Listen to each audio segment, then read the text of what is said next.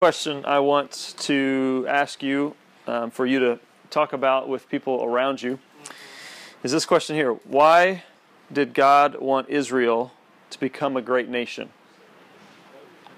Why did God want Israel to become a great nation? So we left off last week. The, the nation of Israel came out of Egypt, spent some time at Mount Sinai, got the law, got to the edge, had to wander, came back to the edge of the land, went into the land conquered the land, took the land, um, divided the land, um, started living faithfully in the land until they started doing whatever they wanted, which is the judges period, and it just went south from there. And so now we find ourselves in need of um, a king, and which is where we're heading into. But but ultimately, why does God want Israel to be a great nation, and what does that have to do with us? Talk amongst yourselves. Ready to go. Okay ultimately that they would be a blessing to the rest of the world. It wasn't just it wasn't just for their own purposes. It wasn't um, for their own, you know, uh, happiness or prosperity or those types of things. But ultimately, that God was using them. He was calling them out. He was um, um, setting them apart for Himself. He was wanting them to become His, so that through Him He could bless the world. He could redeem and restore um, the world and re- ultimately reconcile people back to Him. Um, it's important to to see that Israel is in this is in a um, constant state of things being unfolding unfolded for them. So um, it would have been easy for Joseph to to think, oh, okay, the reason that God the reason that God brought me here you know, and I had to go through everything I went through was was to get my family out of the famine. That's that's what it was. And then as the story is unfolded a little more, it's like, oh, okay. So he was using this time to grow this nation, to do something that would um, that would shock the world. Essentially, that would he would this great rescue. Um, there's a lot that came out of out of uh, the Exodus that that, that carried on. And so, okay, that's what it is. And, and it would be easy to think he's wanting to get us out of there so that we so that he can establish a covenant with us in the, in the desert. That's what it is. That's why. And then that happens, and then it's like, okay, he's leading us to our promised land. That's it. The promised land is the destination. That's that's what this is all about. He, he's called us out. Now he's got this great nation. He's wanting to send us to the promised land, and there it is. And and so they get to the promised land, and it would be easy to think, this is it, we're here. And, in fact, that's probably part of the reason that, that they lost sight of God, their king, and started kind of doing whatever was right in their own eyes, is because they had arrived. They, they arrived at the destination. And, and God was going, no, that was never just the point. And, and, and just like Jesus, it's, Paul says of Jesus that he is the mystery that was revealed. And so I think there is something to be said about um, this this um, this thing that's happening as God continues to unfold to Israel what He's doing in them and through them and how He's using them. And and um, and you're going to see we're going to see uh, God's promise to David how it how it doesn't actually include them being a blessing to the nations. And then you're going to see Solomon get it that, that he hopes that the temple and that this that, that the Israel nation can be can be a great nation and bless those um, on behalf of God. And so you're going to see this can start to unfold. But but but this is the beauty of this is why we we study the scriptures, and this is why we look at God and and, and try to know who God is and how He acts with His people. And and for you to be able to answer the question, who is God and what has He done? Um, helps you say, well, based on who, who God is and what He's done, now I know how I can trust Him.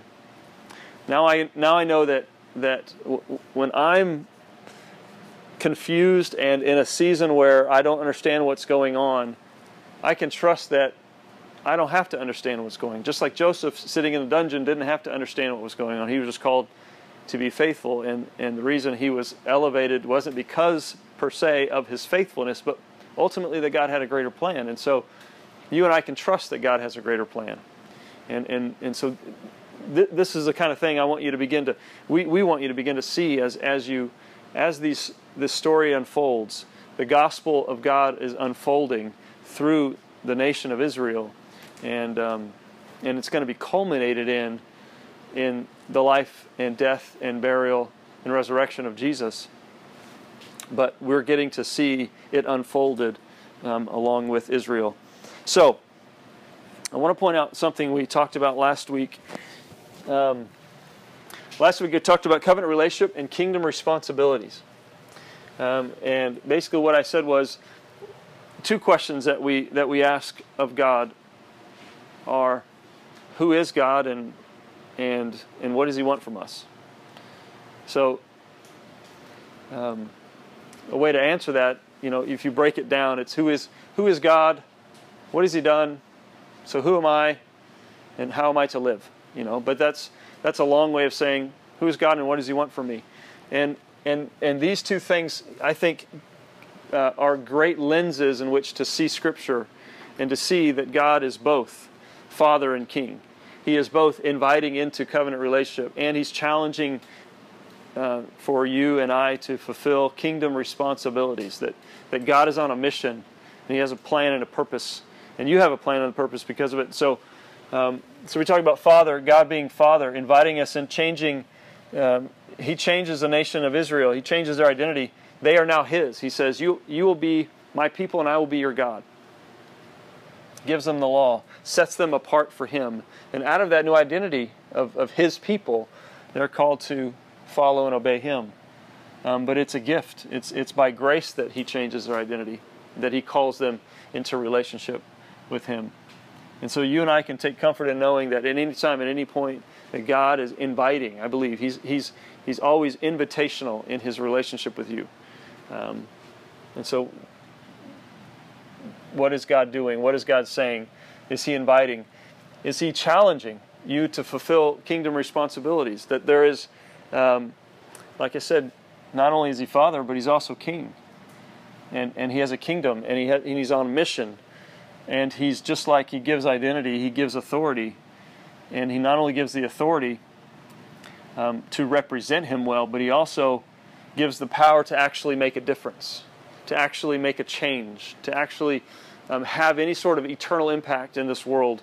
Um, God is the one that gives the authority and the power um, to do that. And it's all in or- order to point to the King, to glorify Him to accomplish His purposes. And when we when we fulfill this, it's worship, I believe. And when we fulfill this, when we um, recognize the authority that He's given us as as followers of Him, um, as followers of Christ, and, and the power that we have to actually make a difference, we get to be a part of bringing redemption and restoration. And so, um, 2 Corinthians 5 18 through 20, great verses to write down that really help illustrate this. Anybody know what that says? 2 Corinthians 5 18 through 20. What does it talk about? Somebody, somebody look it up and, and read it. Actually, start at verse 17, 17 through 20. You have memorized? Yeah. Sweet. Therefore, Just looking down. in Christ, he is a new creation. The old has passed away, and behold, the new has come. All this is from God, who through Christ reconciled us to himself, and gave us ministry of reconciliation. That is, in Christ Jesus, that is, in Christ, God was reconciling the world to himself, not counting their trespasses against them, and entrusting to us the message of reconciliation. Therefore, we are ambassadors for God, for Christ, God making his appeal through us. We implore you on behalf of Christ, be reconciled to God. For our sake, he made him to sin who knew no sin, so that in him Okay. So several things in there that are incredible for you to recognize. 17 talks about that you have you are now a new creation in Christ, right? So your identity is in Him. Not in, it's not in fashion or sports or or college or career. It's not in it's not in um, Henry Nouwen says the three greatest temptations to find our identity is in what we do, what we have, what others say about, about us. He says the greatest temptation is for me to say, I am what I do, or I am what I have, or I am who others say I am. And, and as a new creation in Christ, we're, that's no longer ident- our identity. Our identity is in Him and who He says we are. And then it, um, 18 says that we are given a ministry of, of what? Reconciliation. Like this is this is the ministry that each every follower of Jesus has been given. And so it's not just me or Ryan or, or anybody that's been ordained, it's all of us have this ministry where we're called to um, reconcile people to God. This is an authority that God's given us. And, and, and He gives us the power to actually do that. That, that you and I, as we testify to His gospel um, and proclaim Him, we actually can help reconcile people to God. Not by our own strength and power, but by His. And so this is, this is like, um, and then we're, we're ambassadors for Him. That's 20.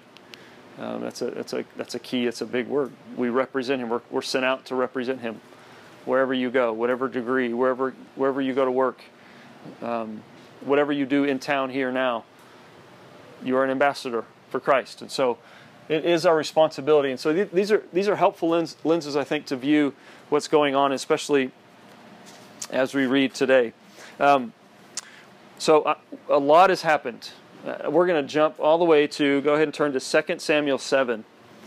Um, I'm skipping a lot of details, and I'll come back at the end and talk through a few of some key points in David's life, some key key points of application that I want to highlight. But um, Samuel has has rose up as as one of the last judges, um, anointed as a prophet, and he's raised in the house of a priest, and so he's even a little confused himself whether he's priest, prophet, or judge. He acts as both sometimes, but but ultimately, I think he's was was called as a prophet. And so you have Samuel.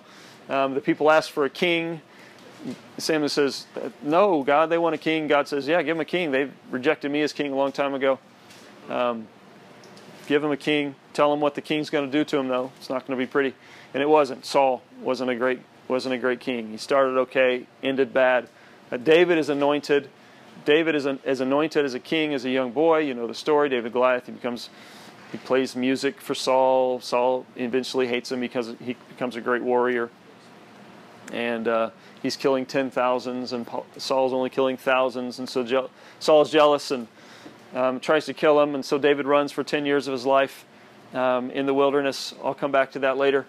Um, Saul dies, Jonathan dies, David becomes king. And then the kingdoms are united. And this becomes like the glory days of Israel when, when, when the kingdoms are united. And, and David eventually, after they take Jerusalem, um, it becomes his home. It becomes where he, he, he reigns in Judah, in Jerusalem, over Israel and, and Judah. And David builds a house for himself. And in, and in 2 Samuel 7, I'm going to need someone to read um, 8 through 16 here in a second, but in 2 Samuel 7, David realizes, hey, I have this house that I built for myself, but God still doesn't have a permanent dwelling place. And I should build him a house. And, uh, and Nathan, it's, it's kind of a little confusing. Nathan says, go ahead and do whatever's in your heart. And then he says a little bit later, and by the way, you're not going to build me the house, God the house. And by the way, God doesn't need a house. Thanks for the suggestion. And your son's going to build a house. And he tells him later at the end of his life the reason that David wasn't allowed to build the temple was because anybody know? He killed people. He's a man of war. He's a man of blood. And um, as, as Ryan pointed out on Sunday, it's just kind of strange. God called him to do those those things, and then God said, "You're not going to get to do this because you are a man of war." Um, so, so God is is not always um, simple. So, somebody read. This is this is the Davidic covenant. Okay, and, and so I just want to jump here. I want to highlight a couple things. Um, I want to show in a couple other scriptures in the Old Testament that I think are key, and then point to the New Testament, see how Jesus is a fulfillment of this covenant. So I'm going to read 2 Samuel 7, verses 8 through 16. Who's got it? Tell my servant David, this is what the Lord Almighty says. I took you from the pasture and from the flo- following the flock to be ruler over my people Israel. I have been with you wherever you have gone, and I have cut off all your enemies from before you. Now I will make your name great, like the names of the greatest men of the earth. And I will provide a place for my people Israel, and will plant them so that they can have a home of their own, and no longer be disturbed. Wicked people will not oppress them anymore, as they did at the beginning, and have done ever since the time I appointed leaders over my people Israel. I will also give you the rest of all your enemies. The Lord declares to you, the Lord Himself will establish a house for you. When your days are over and you rest with all your fathers, I will raise up your offspring to succeed you, who will come from your own body, and I will establish His kingdom. He is the one who will build a house for my name, and I will establish the throne of His kingdom forever. I will be His father, and he will be my son. And when he does wrong, I will punish him with the rod of men, with floggings inflicted by men. But my love will never be taken away from him, as I took it away from Saul, whom I removed from before you. Your house and your kingdom will endure forever before me. Your throne will be established forever. Okay, a couple questions of observation. Who is this person that he's referring to in verses, what is it, 12 through 15? Who, who's he talking about in 12 through 15? Jesus Okay, and Solomon, okay. but mostly. I think it's mostly Solomon. I think verse 16 is Jesus, not Solomon, ultimately. Because in, in there's a key, there's a couple key things. One, he says, he will be the one to build the house. Now, um, I believe he's referring literally. Uh, David wouldn't have known, David wouldn't have um, understood a, a, a figurative temple. Jesus does actually say, you know, destroy this temple and I will rebuild it in three days. So, so you could probably make maybe some case that, that, that Jesus is fulfillment of that. But the other part that he says is when he commits iniquity, and we'll know that Solomon surely does. He ends he ends bad, which um, which Ryan will get to. So, so 16 is is this is this bigger covenant. I believe this is the this is a covenant that ultimately Jesus fills. He says, "Your house, your kingdom, your throne, all of this shall be established forever." Um, we'll see that. The other thing I want to point out is he says a couple of things. He says, "I've been with you." He says, I, "I'm going to cut off all your enemies. Um, there's no more violent men. Rest, uh, rest from your enemies. I'm going to have anointed a place or a land um, for your people to to dwell and to not be disturbed." And it's this is the this is a part I think that is a little bit of the unfolding. So God, you got to understand where they're at. They, they've they've come out of this craziness, this judges period. They have this new king, and he's right before God, and and finally there's there's a chance to have peace in the land. And so God is talking to them about about this land and and, and where they're coming um, to rest. But I don't think it's meant to just enjoy the the, the, the the, the milk and honey. I don't think that's the primary reason. And uh, so for that, I want you to turn to um, 1 Kings 8. I want to show you, we're going to peer into Solomon's life just, just a little bit. But I want you to see a couple things that, that Solomon begins to get um, the point as, as, as this plan for Israel continues to be unfolded.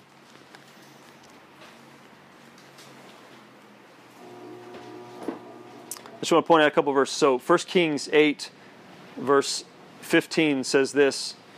And he said, Blessed be the Lord, the God of Israel, who is, who is um, with his hand has fulfilled what he promised with his mouth to David, my father, saying. And then he basically repeats what we just, um, what we just heard. Jump over to 41 through 43, where you begin to see the heart of God um, as, as Solomon prays to God that, um, that this temple that he's about to uh, basically um, christen, if you will. It's been, it's been built. He's dedicating the temple. He's praying that the temple would do these things. Here's one of them. Like verse 41. Likewise, when a foreigner who is not your people, Israel, come from a far country for your name's sake, for they shall hear of your great name and your mighty hand and your outstretched arm. And when he comes and he prays towards this house, here in heaven your dwelling place, and do according to all for which the foreigner calls to you, in order that all the peoples of the earth may know your name and fear you, as do your people Israel, and that they may know that this house that I have built is called by your name. So that's that's a it's a key point. There, this this this happens throughout. If you notice, even reading through the law, there's one particular verse that really jumped out at me when when God's giving them very detailed instructions about where to plant their crops and how to plant their crops and when to do it and when not to do it. And one of the things he says is a great line that talks about how, and whenever you harvest your crop, don't harvest all the way up to the road. Let the poor, let those people that are walking by, just just um, bless them as they walk by. Let them have the fruit of your labor for free, just as a blessing to them. Um, this ministry that we help out with in, in Albuquerque, uh, that some of us got to visit this well, almost every time we go, is ECM.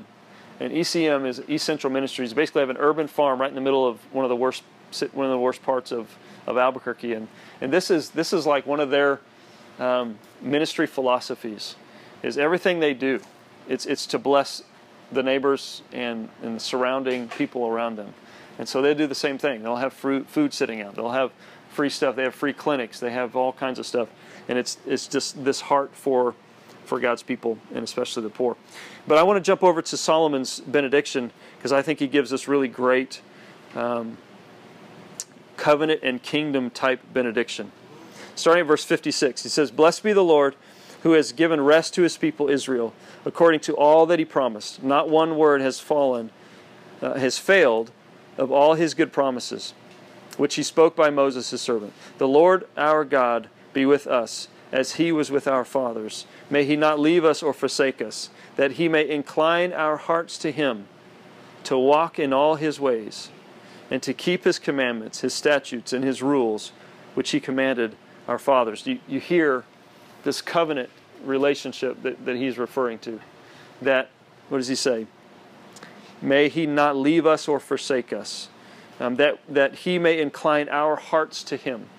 Right? There's this this relationship that he's describing that, that Israel has um, with God.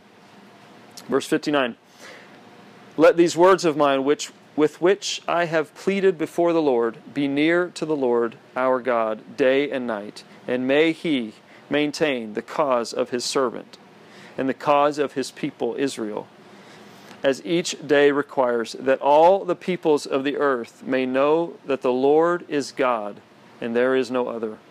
Let your heart therefore be wholly true to the Lord, walking in his statutes and keeping his commandments as as at this day.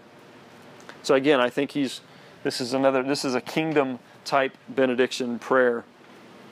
That may he maintain the cause of his servants, and may may we uh, may all the earth know um, that the Lord that the Lord is God and there is no other. So Solomon is starting to get it and see what uh, what what the point is, but then he blows it, and Ryan will get to talk about that. Turn to Psalm 89. This is kind of a key text that I want to point out.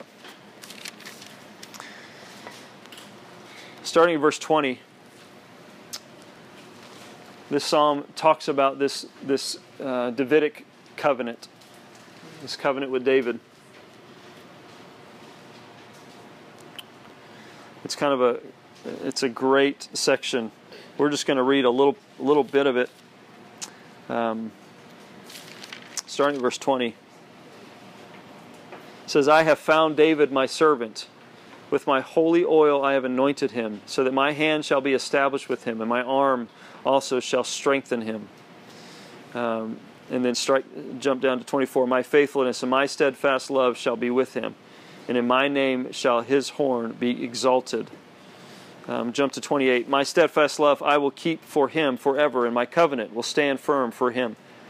I will establish his offspring forever, and his throne as the days of the heavens.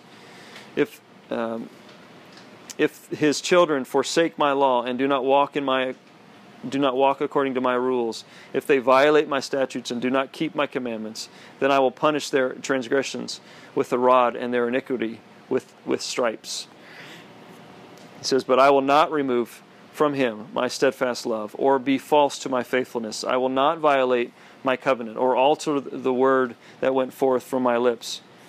Once for all I have sworn by my holiness that I will not lie to David. His offspring shall endure forever, his throne as long as the sun um, before me. Like the moon, it shall be established forever, a faithful witness in the skies. So that's that's a key section that's referring to this covenant uh, uh, uh, with David. Now, the, the psalm goes on, and we'll actually, I'll probably pick it up next week um, uh, because it goes on to say, this, is, this has been your promise. Now, where are you, God? Because this, I think this psalm most likely is, is written during a time when either they're in exile or things were going really south, but you'll see how it continues um, next week. Now, someone turn to Matthew chapter 1, verse 1. And someone read that for us? Matthew 1 1. Anthony?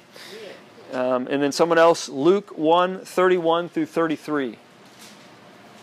Okay, Brandon? So this is, we're jumping now to, to Jesus and into a couple specific places in which David is mentioned in line of, of, G, of Jesus. So go ahead. Matthew 1 1. The book of the genealogy of Jesus Christ, the son of David, the son of Abraham. Okay.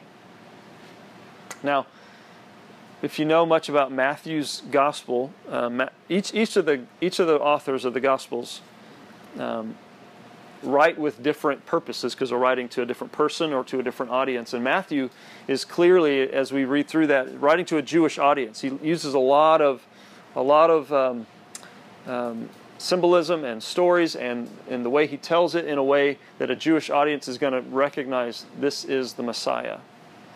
So, why, why the significance of, of mentioning um, David and Abraham in the very first sentence? Okay. Yeah. What would this mean to, to a Jewish person in the first century? Yes, exactly. I mean, so so the fact that Jesus, as he's getting to getting ready to introduce Jesus, he starts off by saying he is a descendant of Abraham and of David. It's like, holy cow, he's the one. That's big. So uh, who has Luke? Brandon, you have Luke. Yeah. Okay, Luke 1, through 33. Okay. And behold, you will conceive in your womb and bear a son, and you shall call his name Jesus. He will be great and will be called the Son of Most High. And the Lord God will give him the throne of his father David, and he will reign over the house of Jacob forever. And of his kingdom there will be no end. Okay. So, kingdom from David um, will, will be established forever. There will be no end. So, the same type of language that's used in, in 1 Kings and, and uh, Psalm 89. So you see this, this, uh, this covenant that's being announced in David and um, fulfilled through Jesus. Um, it's a big deal. It's a, it's a, there's a huge connection there. Um, so much could be said about David. So I want to want to close just with a couple things. We, we could talk about. Uh, actually, let me say this. There's a few things in in First Samuel that I want to point out. Um,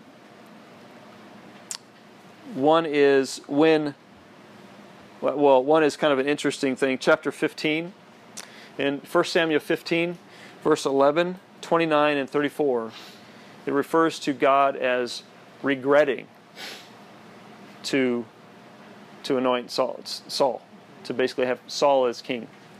That God regrets. So he says it in verse 11 and says it that God regrets in verse 34, but in verse 29 it says, The Lord doesn't regret like man regrets. So I just throw that out as like, okay, deal with that. Um, how, can, perfection regret? We can regret because we're imperfect. That makes sense. But how does the perfect God that sits on high regret? Does that make sense at all? Oh, that that's why I'm throwing it out for you to wrestle with. Um, I just I, I want to point it out as a um, you know, maybe you're at a point in your life where this isn't something you want to think through, but but at some point, I think it's worth wrestling with. How, how does God if he knows all, and if he does, I mean, how does he show regret? Um, so there's tension. I'm going to leave it. Another thing that's that's pretty big in in 1 Samuel is 1 Samuel 16 when David's going or sorry, when Samuel's going to anoint one of Jesse's sons. And then they all walk before him and these big tall handsome men is it him? No. Is it him, Lord? No. Is it him, Lord? No. Okay. Who else would it be? Well, he has another son. Okay, go get him. It's David. And and what does Dave, what does God say to Samuel in that moment about David? Well, he says he says man looks at the outward yeah, but the Lord looks at the heart. Yeah. And and so this issue of of Saul actually was the this contrast between Saul being this big, tall, he stood ahead ahead above everyone else, and he was strong, and he was this right this outward appearance, and and David being this shepherd boy. Um, and so um, you, you see you see a glimpse of God's heart. You see a glimpse of what what God cares about and what matters to Him. And there's a time in which when when Saul is rejected and um, Samuel says to him, These sacrifices is not what pleases God. It's your heart that he's wanted. He's, that's what he's always wanted, is your heart. That's a big, big theme, I think, to, to, to see in Samuel's life. In David's life, there's several things we could talk about. We could talk about um, him, him being the man after God's own heart. We could talk about him being the warrior. Um, as I said last week in Joshua, God is the warrior, and uh, and so you see this, you see this king who's on mission in David, not afraid to do the things, the, the difficult things that God called him to do, as a warrior. Um, you could make a connection to Jesus. You could you connect it to to uh, Hebrews 12, that Jesus was a warrior, willing to go through the cross for us. Um, you could talk about David the poet. You could talk about David the the repentant. All right, you can talk about this story of David and Bathsheba, and where where David uses his own authority to get what he wants, his own his own his own power um, and and authority to get what he wants, and it wasn't what God wanted. And so this the story of David and Bathsheba, where he virtually kills her husband, and um, and then his their baby dies, takes takes her as his wife, and their baby dies, and and he fasts and prays. Of course, Nathan comes in, convicts him. He fasts and prays, loses a child, washes, eats, and goes back to being king. And I and I go, David, shouldn't you feel bad for like, I don't know, two, two people died, two years. How about that? A year for each person that you are responsible for for dying. You should feel bad at least for a long time. And it doesn't really describe that. I I I do that. We do that, maybe. But David had this understanding that that he sinned first and foremost with against God, and that God restored him, so there was no need to to go back. Now we don't know, right? We don't know the ins and outs of his struggle there, but there seems to be this confidence in the Lord, and you see it in Psalm 51, which is kind of this beautiful prayer that comes out of the story of of repentance with David and Bathsheba. If you don't know that, that's Psalm 51, um, 2 Samuel 11 and 12. Great stories to read in together and see God's heart. You, you could talk about David, the gatherer of misfits. There's this, this um, cave of Adullam, uh, where, it's one of the times when David's hiding and he, and he gathers around this company of, of people, these misfits, these re- rejects basically, and he forms a small community uh, that grows and grows um, and uh, he becomes a leader of that community. You could talk about um, David being an, an, anointed king and having to trust God with the timing. In fact, this is the one I want to point out. So I don't know what some of you, some of you are still in your 20s, but some of you are out of your 20s. Um, David spent his 20s running for his life as the anointed king of Israel. Right? So how does that work? So, so the current king's trying to kill you, and you're running for your life, and you are the king. And you have several chances to take the king out, and you choose not to. And that was David. There's this great book that that I have uh, really fallen in love with. If if you're looking for a book to kind of walk through David's life in a in a in a very practical but um, deep way, it's by Eugene Peterson. It's called Leap Over a Wall. Eugene Peterson, Leap Over a Wall, and he walks through 20 different stories of of David's life. We actually he says Peterson says argues that we know more about David than any other person in the Bible from beginning to end in the details within his life. We know, we know so much about him. And so he walks through 20, 20 different stories. But one of my favorites is, is David in the wilderness. And so this is one I wanted to kind of highlight and talk through. And I want to share a few of his, few of his thoughts about it that, that really stuck with me. But he talks about a wilderness. So, so I don't know what each of you are going through. Maybe I know a couple of you, but so I don't, I don't know what season you're in, okay? Um, but there's some, there's some really profound things that happen in this wilderness time of David's life. He runs into the wilderness, right? Running for his life. In, in wilderness types of places, they're contexts that you find yourself in that you're probably not happy about being in. You just, you just end up in a wilderness. You don't, you don't plan like you plan a vacation. You don't plan to go to the wilderness and, and, and spend time there running for your life you end up in the wilderness and you ask, How did I get here? And oh, yeah, why am I here? And so David had that kind of same, same thing happening. So, as a context, he, says, Wilderness is, is a place that holds answers to questions that we have not yet learned to ask. Wilderness experiences is, is, a, is a place that holds um, answers to questions that we've not yet learned to ask.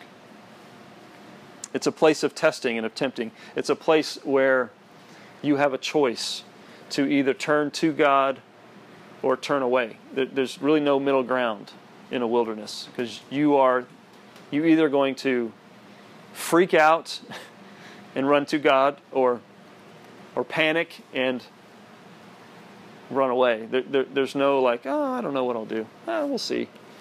It's you're, there's there's anxiousness in the wilderness.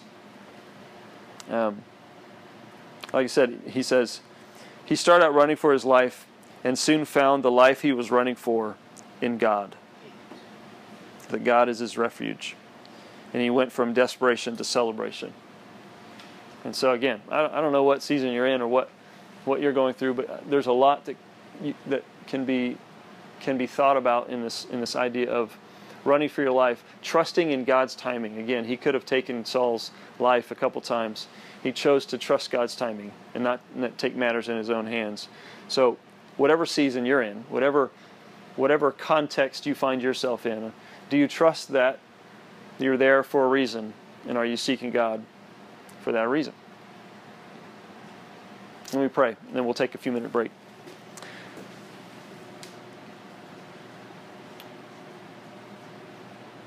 God, we do um, ask that you would help us to see what you're trying to show us. Help us to see the questions that we should be asking. God, help us to trust you in whatever season we find ourselves in, whatever circumstance that's weighing us down, whatever concern that seems to be on the forefront of our minds, God, that we, um, we would continue to turn to you and trust you and seek what you have for us. And I pray all this in Jesus' name. Amen. All right, take a few minutes, and Ryan will get back up, and we'll continue.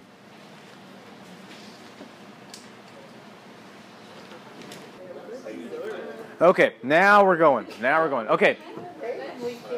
Before we start, we're going to do a little bit of a group exercise. So in your in your groups, here's the question I want us to deal with. Tell me what the distinctives of being Jewish would have been throughout the Bible? Like, think what are some of the, the things about the Jewish religion that we know? Talk amongst yourselves for just a few minutes.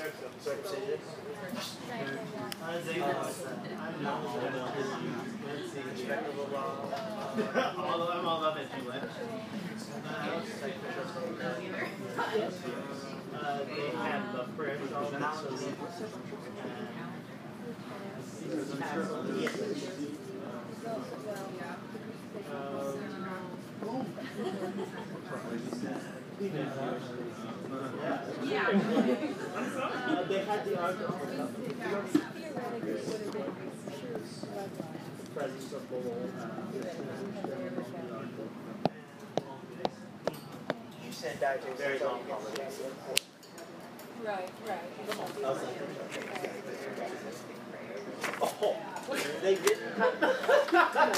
Wait. they didn't cut the front end. They have the juicer and phylactery and mezuzah. Mezuzah. Oh, well, I need a phylactery. That, that's It's a little box.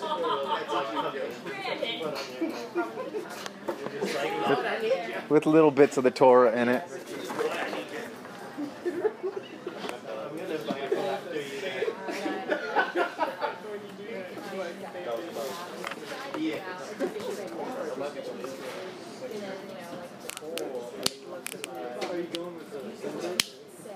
And a square triangle hat?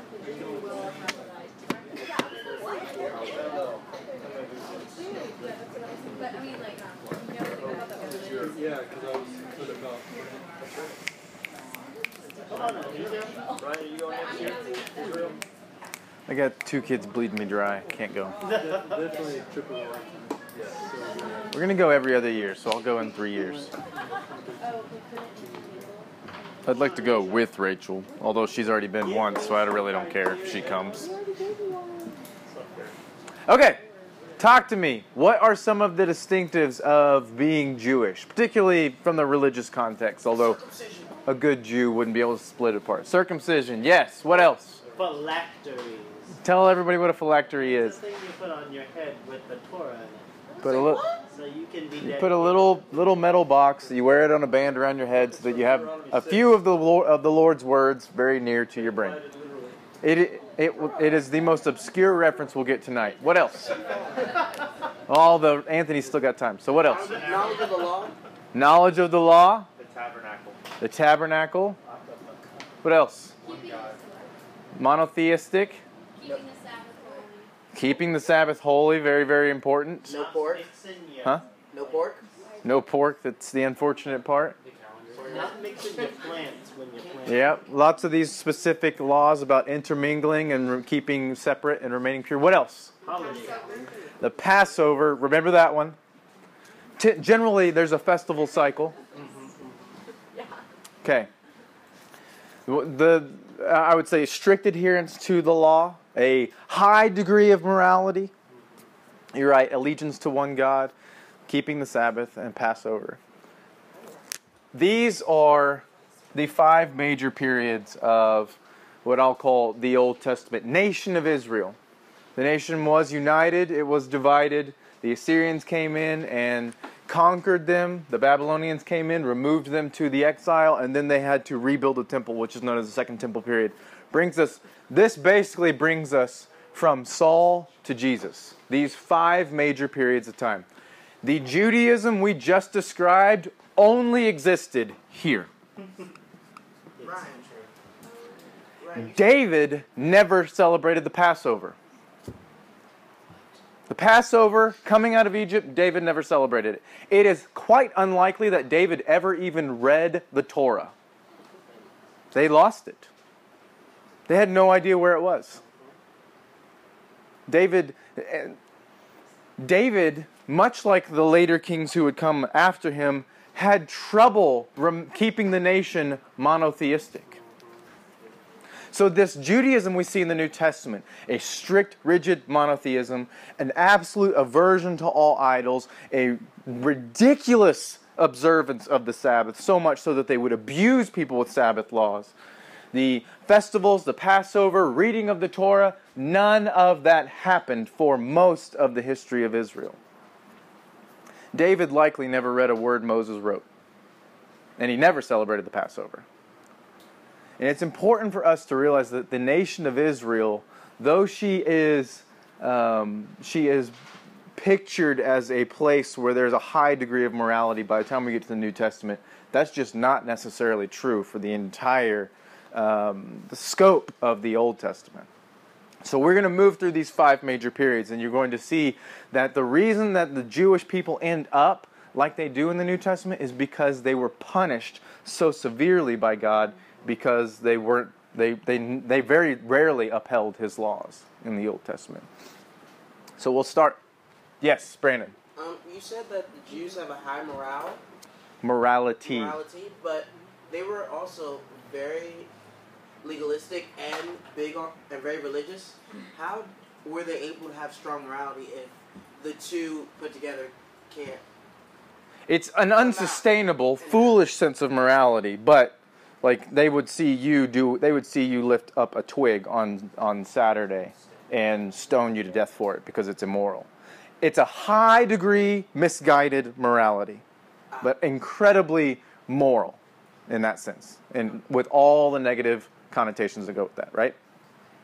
So we're going to start here and we're going to make it all the way down here today. And I got, and because I know that that history, this is going to be mostly historical. You guys will talk theology next week.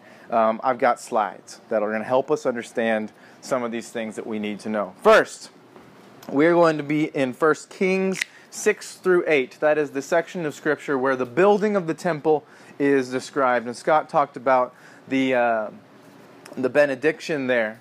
But there's a let, us start first in 1 Kings 6, starting in verse 11. This is what um, the text says. Now the word of the Lord came to Solomon concerning this house that you are building. If you walk by my statutes, obey my law, and obey my rules, and keep my commandments, and walk in them, then I will establish my word with you, which I spoke to David your father, and I will dwell among the children of Israel and will not forsake my people Israel. So God is saying, do what I've told you to do, much like the, the law in, um, in Exodus was given. For what reason? That's like that's a great benefit of the law. But the law has a specific reason that God gave it. So that you would live long in the land. That's what it says a number of times. Obey my statutes, there, so that you will live long in the land. And he says, Obey my statutes, and I will dwell among you. So he does that in the tabernacle in the wilderness. Does that in the tabernacle even by the time they get into the promised land. Now they lose what's what's the real important feature of the Holy of Holies in the tabernacle? The Ark of the Covenant. They have some problems hanging on to this thing. It keeps they, they're marching it out into battle, thinking that well they've got their gods they're marching out. We'll march our gods out, and it gets captured. God, I think God likes to prove him points. Like, I don't work that way. You're not going to use me as a pawn. so they get captured, and there's this struggle for it with the Philistines. And there's some great um, stories you can go back and read of God just picking on pagan idols, of Dagon falling over, and this, that, and the other. Nevertheless, by the time David becomes king, they don't have the ark. He's got to fight to get it back. And his greatest delight early on in his rule is to bring the ark back into his capital city of Jerusalem. And this is the account where he comes in dancing like an absolute idiot. And his wife looks at him out the window and thinks he's a fool, just hates him. And he is so overjoyed to have the presence of the Lord, because that's what the ark indicates, right? He's so overjoyed to have the presence of the Lord in the capital city again that he comes dancing like a madman. If you're a David Crowder fan, I'll become even more undignified than this. That's the that's what it's talking about. Just thrilled. Doesn't have a place to put it though. And it's like Scott mentioned, uh, wants to build a temple. God says, "No, you're a man with a lot of blood on your hands. You've killed thousands of people." And right, and David could rightly say, "But you, you wanted me to do that." And God goes, "I know. Still, you got a lot of blood on your hands. You can't build the temple. Your son will, but you can't." So he puts it up in this tent, and he's got a shelter for it. But he has he has the the Ark of the Covenant for the Holy of Holies. Now Solomon comes along, and God says, "You're going to build my temple, and I, and I will dwell with my people there." I will dwell with my people there. So this is Solomon has been set apart to do what God would not let David do. He, the temple will replace the tabernacle as the place where God dwells with his people. Now, I'm going to pull this down. Remember these things. We, uh, we might not necessarily lift this back up, but I want us to see some of what's going on here. This is a drawing of the temple. So, notice how decadent and lavish this thing is. This is incredibly ornate. We would, we would take so much heat today for building a church like this. We really would. Now, this was, an, this was an incredible act of devotion. Building it was an act of worship for the nation. It really was. But this is, this is not an exaggeration. The entire inside was just laid with gold over everything. And it's massive. You have this gigantic altar out here, which puts some context on what it would be to actually sacrifice this, this, this enormous number of animals. Like you read, like the amount of animals that they sacrificed. We'll see here in a second how many they did to, just to dedicate the temple. And you think, what do they do with all these things? Well, the altar is enormous. Look at the man next to it. You have the ceremonial basins that you will purify things. You have the sea. These things are actually all mentioned in Revelation whenever it talks about some of the, the new temple features which is figurative, but it uses this language. You have in here the gigantic cherubim, then between them you have the Ark of the Covenant, you have this going up into the Holy of Holies. Only one priest was allowed in here, and he went in there once a year, and you would tie a rope around his waist because if he does something stupid, God's going to kill him, and you're going to have to haul the body back out. So you tie a rope to the guy. That had to have been the most nerve wracking day in any priest, but it would have been exciting. Um, but this is a very lavish, ornate temple. And this is what Solomon builds because of his devotion to the Lord and because of the charge that the Lord gives him. Now, the Ark of the Covenant has been outside in some other location up to this point. Solomon brings it in, and here's a great account in chapter 8 when Solomon brings the ark into the temple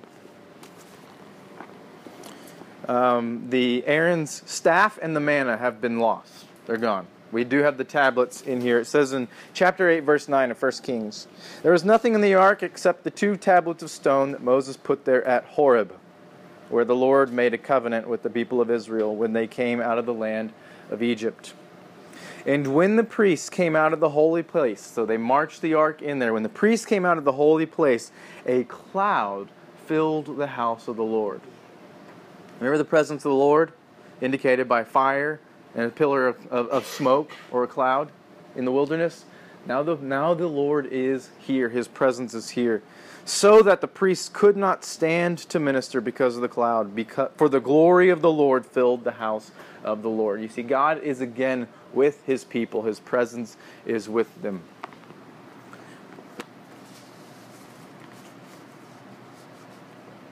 Solomon, after doing this, there's some great passages that before Solomon goes off the deep end, you see um, a great insight into his heart and his, at least his early on devotion to the Lord. He first blesses the temple, or um, blesses the Lord, prays to dedicate the temple, and then offers a benediction over the nation. And then he brings then the sacrificing party. So here, just picture this spectacle. Here's a guy, you can kind of see how tall things are in reference. Here's some people down here. This is what it says they sacrificed. One day, 22,000 oxen, 22,000, basically, think of a gigantic field, 22,000 head of cattle, mowing through them. They had to have had some sort of like butchering assembly line to just mow through these animals. 22,000 oxen and 120,000 sheep sacrificed and burnt right here. Could you imagine? Like, first of all, just smelling all that would have made me starving. But we, here's what we go, where our minds go whenever we think through this. Our minds instinctively go to, "Wow, that is a real bloodbath and really kind of excessive." What are you doing with all? Like, are the the streets just flowing with blood? That's not the point of the story, though. The point of the story is this: can you see the devotion that the people had to their God? Because it's not, isn't that gross or messy or what do they do with all these things? It's how much money did the nation spend in one act of devotion? This was their livelihood. And they bring up 22,000 oxen, 120,000 sheep. This would be the equivalent of all of us going and emptying our bank accounts, putting the money on the altar, and setting it on fire. This was, this was an incredible act of devotion and worship. and praise and thanksgiving that the presence of the Lord is with them. I don't need my livelihood because we have God. Could you imagine just the, the joy in the city of Jerusalem when the temple was dedicated? It would have been beautiful. Now we know that Solomon was a wealthy man and a very wise man. Actually, it goes in the other order. He was wise, then became wealthy, and then he had a little bit of a lady problem. lots and lots of wives, lots and lots of concubines. I think 700 wives, 300 concubines. How you had the time, I don't know, but he's he. This is this is where he his heart grows cold and wicked, and the Lord is going to deal with him. And you you know like it, the line of David was not perfectly maintained. It ultimately terminates in Jesus. But because of the sin of Solomon, there is, like, his, his throne is cut off not too long after that. We'll see that it comes back around and it enters the bloodline again, but Solomon's sin will be punished. And you have the problem, um, God even punishes him in his life, where he raises up the Edomites to start to persecute Solomon and the nation.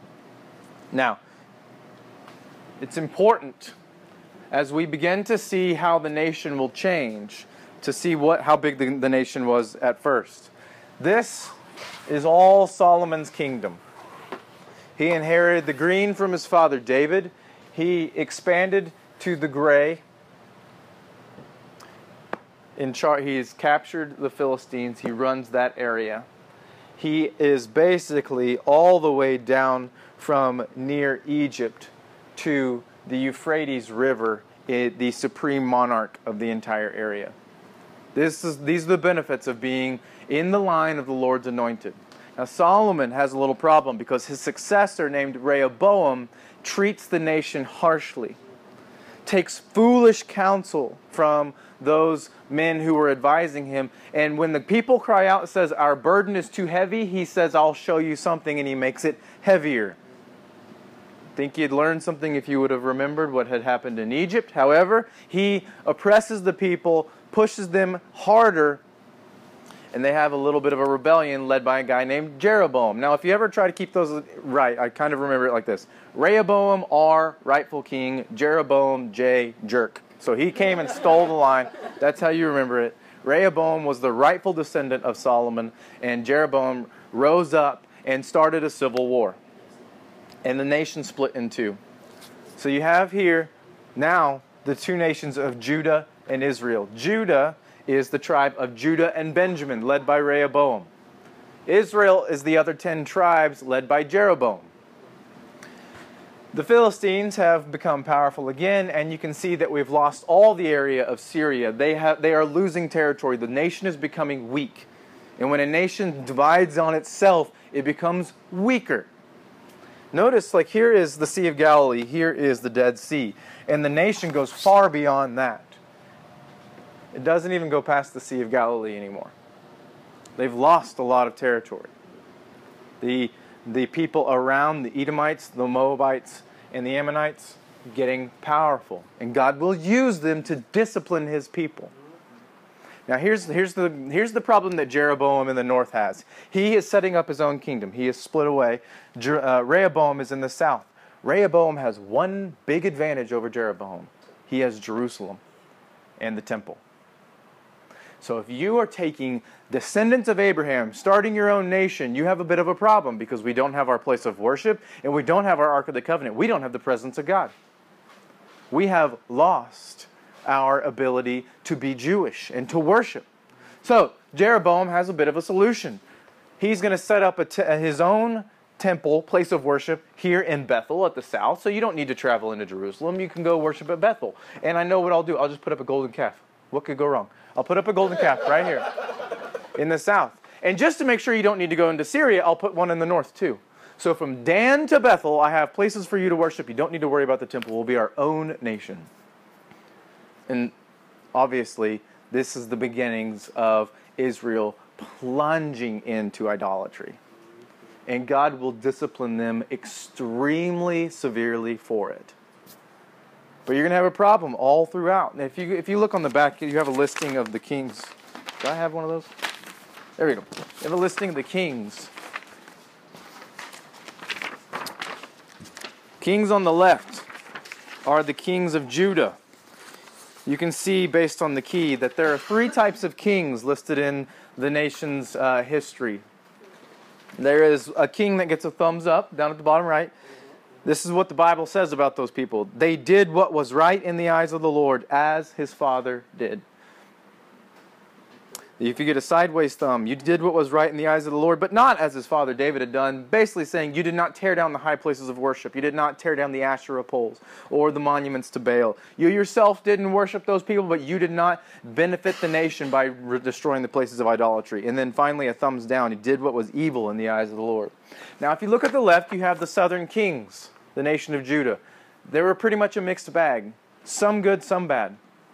You look over on the right side, the nation of Israel, all bad, some of them really bad. King Ahab, we'll talk about him very briefly, and we'll get with Jezebel in just a second. But the north, yes, she's a real person. And uh, sheep. Hmm? Jezebel, yeah, it was King Ahab's. She was a bit of a problem. He paid for it, don't worry. Um, so, some good kings, God maintaining some level of faithfulness to his people in the south, but in the north, there is no favor whatsoever. Now, when you get to the divided kingdom here, you're going to see a lot of these issues pop up. You have Jerusalem as the capital in the south. In the north, the capital is Samaria. We'll talk about why Samaritans become a big deal in the New Testament. But that's, that's what the capital of the nation of Israel would have been. Okay. We are going to, we don't have time to go through all these kings, but just, I, want you guys to go read on your own. First Kings 16 is the account of King Ahab. Ahab was a very, very wicked king. He's described as being the worst of all the kings. Married to Jezebel. Has a bit of a run in with, uh, has a bit of a run in with um, Elijah. Bit of a run in. Where Elijah goes in and throws down on some of King Ahab's prophets, dealing with the, uh, the prophets to Baal. Ahab, his story is fascinating. He ends by, uh, he, he repents a little bit, but uh, he's very, very wicked. And he actually dies because someone um, soaks a rag in water and then suffocates him to death. So, biblical waterboarding, that's what it is. That's how he died. Um, and it's a, it's a crazy, crazy story. You should read the story of Ahab in 1 Kings 16 and following. Finally, you have a bit of a problem here. God doesn't like idolatry, and so he deals with the north, deals with Israel by using the nation of Assyria. Assyria's capital is Nineveh. Who's the famous guy that went to Nineveh? Jonah. They'll deal with this next week whenever we're dealing with the prophets. But just know that Jonah went and spoke to a nation and said, If you don't repent, God's going to kill you all. And they repent. And it's no coincidence that Jonah was from the north in Israel. And it's no coincidence that God tells him to go beg these people to repent so that he won't destroy them. And it's no coincidence that 20 to 40 years later, that nation comes in and destroys God's people. It's almost as if God is punishing someone for setting up altars to golden calves. The nation is very, very powerful. Now, the Assyrians did not just slaughter everybody willy nilly. What they did is they took the powerful and the wealthy and the intelligent people and took them back to use them for their own purposes. That's what you would do to maintain an empire. But the best way to assert your dominance over those you've conquered is not to kill them, because then what are we going to do with this property? We don't got anybody.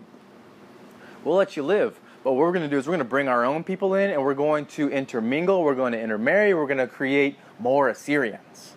We are going to conquer you by obliterating your culture and making you Assyrian people. This is how Alexander the Great operated. He didn't necessarily need to go destroy everybody. He takes out the army, removes those people who are truly useful to him, and then uses. I mean, I can. I got more people to tax if I leave you alive. So I'll just send my culture down there, make you Greek, and then you'll have to pay your royalties to me. That's how the Assyrians operated. So the north. So you have down here. This is the south. Israel's a goner. the nation of Samaria has, or the, the capital city of Samaria has been sacked, and now they're intermarrying with the Syrians. And what is one of the th- uh, accusations against Samaritans in the New Testament? They are not pure Jews. This is, and this is a big. They they are they are of mixed race. They're mixed. They are mixed Hebrews with pagans. And I'd be like, I don't know if I saw a whole lot of difference between the Hebrews and the pagans back in the day, but that was the accusation against the Samaritans. They're not pure Jews. So Assyria comes in and conquers the north here. Mm, cool. Moving on. You have some other prominent kings I want you guys to look at. The first one is Hezekiah in 2 Kings 18.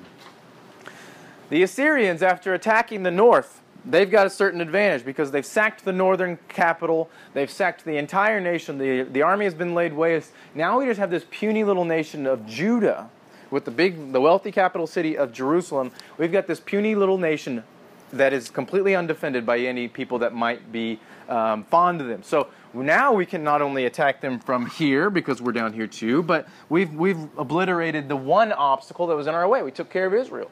So the Assyrians continue to put pressure on the north and Hezekiah fights them off. He's actually pretty terrified that he's about to get conquered. The city has been sieged by the Assyrian army, and they're, they're led by the, the Assyrian king, who's now King Sennacherib. He's mocking Hezekiah, saying, Hey, you should go ask your God how this is going to go. It never really works out when people pray to their God. I mean, everybody else that we've destroyed had gods too, and they didn't help. We just ran right through them. Just ran right through them.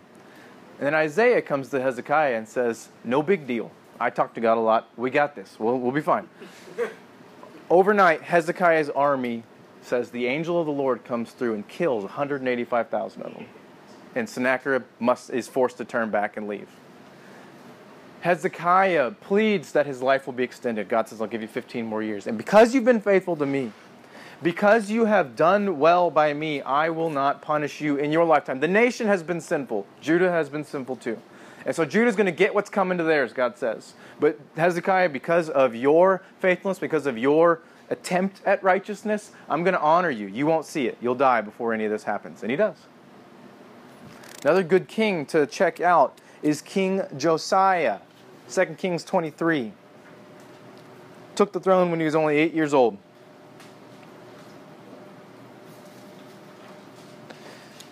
The temple had a couple of problems. Oh, by the way, Hezekiah expanded Jerusalem quite a bit. I forgot to tell you this. This is the original city of Jerusalem. This is the Western Hill. Because Assyria took such a big hit, there were a lot of refugees that came down to Jerusalem seeking help. And Hezekiah said, I'll take care of this, expands the city like crazy, builds waterworks and public, you know, beneficial systems and all that stuff. And he's actually seen as a very, very big patron of those who cannot defend themselves, takes in a lot of refugees and provides for them. And part of that is why God honors him. Josiah, we're moving on. Josiah, 2 Kings 23, took the throne when he was eight. The temple had fallen into a bit of disrepair.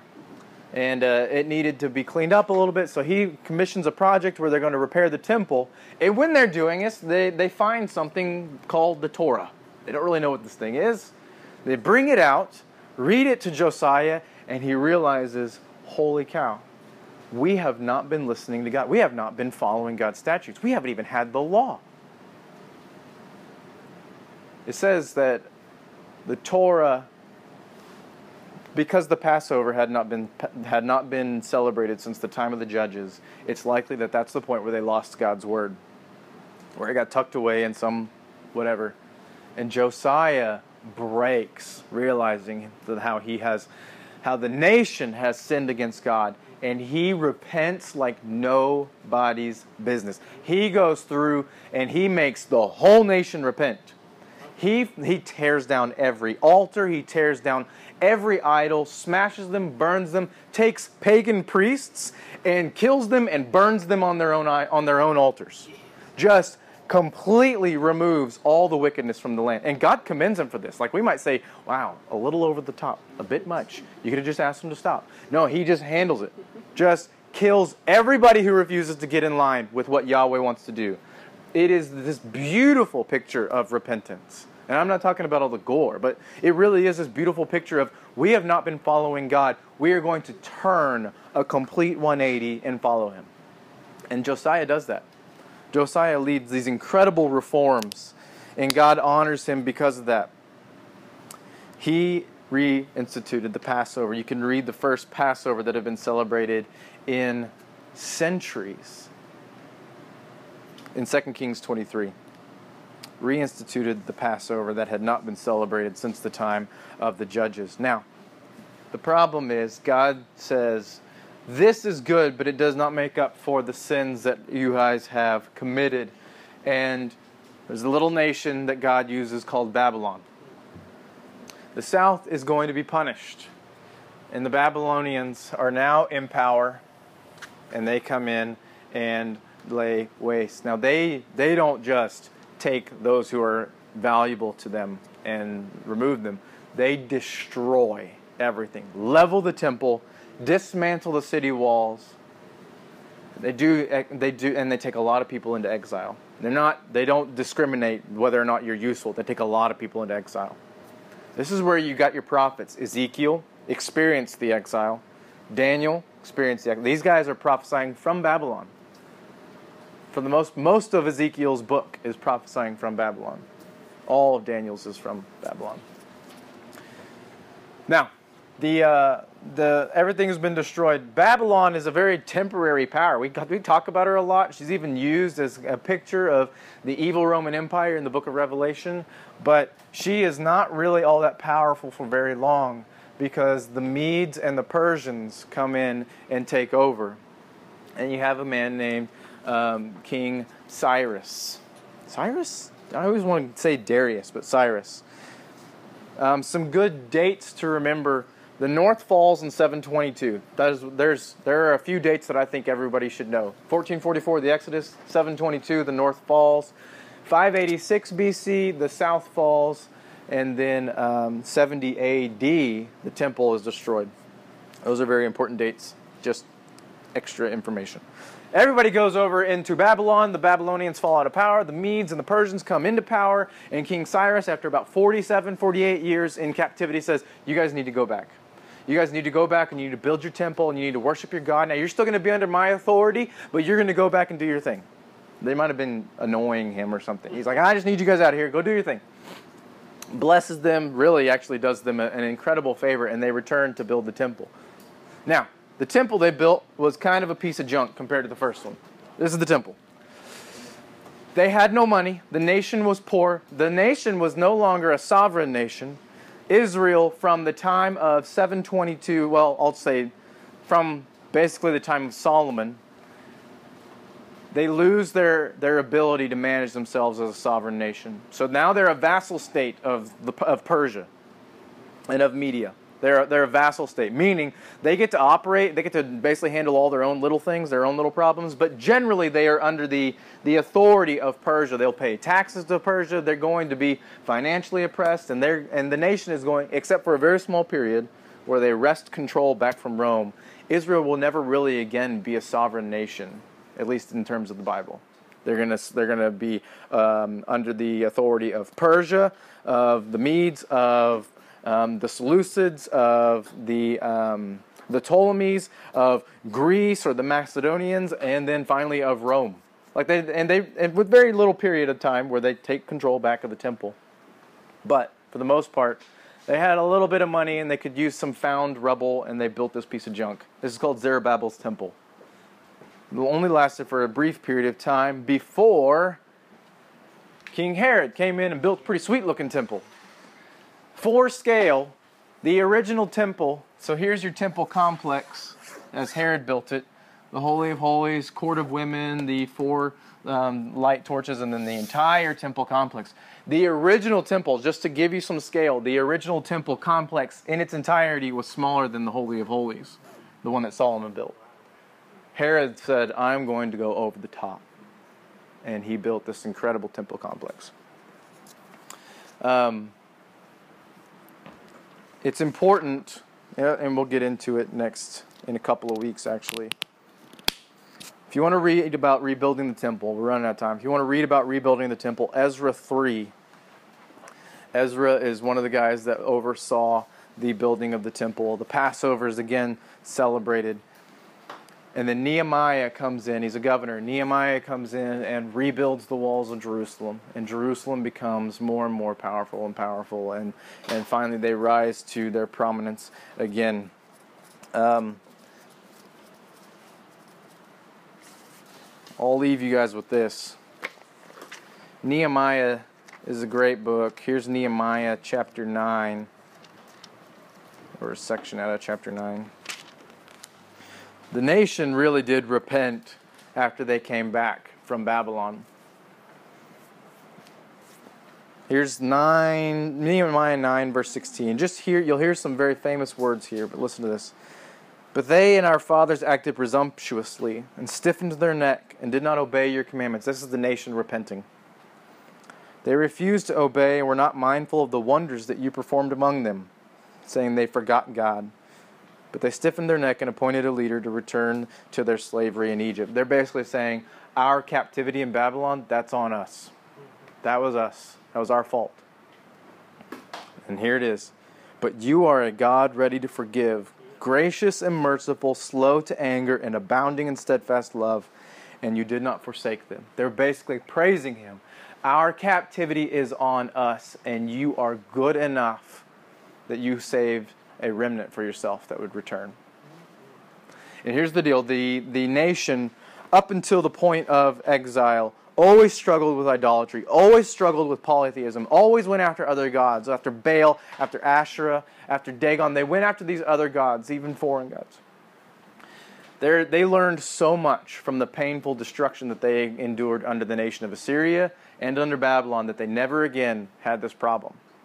This problem of going after other gods. They reverted and they broke and they repented and they became absolutely monotheistic and absolutely fixed on God Himself. But they overcorrected because they became so concerned that they had no room to accept Jesus as the second person of the Trinity. So, if you wonder why the Jews, why the nation of Israel in the New Testament has such a difficulty with embracing Jesus' teaching, just remember their history. Anytime they've ever entertained the idea of God being someone else or something visible, they've endured severe punishment because of that. And they overcorrected and had no room when Jesus comes out on the scene and says, God is at least two people. And then in that great chapter, John 16, he's even three people as he sends the Spirit. But the nation couldn't hear it because they were so terrified of what would happen if they became idolatrous again and completely misunderstood what Jesus was talking about. So that is a run through your five your five uh, sections here. Kingdom was united, broke whenever civil war broke out. God punished them here. He punished them here. They came back and built the second temple, and it was pretty impressive until the Romans came and destroyed it in 70 AD. So, you can't separate the kings, however, from the people, the men and women, really, the men and women who were speaking to them. And next week we'll talk about the prophets. So, the kings and the prophets, their history runs alongside one another, and the prophets are the ones that are speaking on God's behalf to the leaders of the nations. So, that's it. Scott already prayed. So, any questions?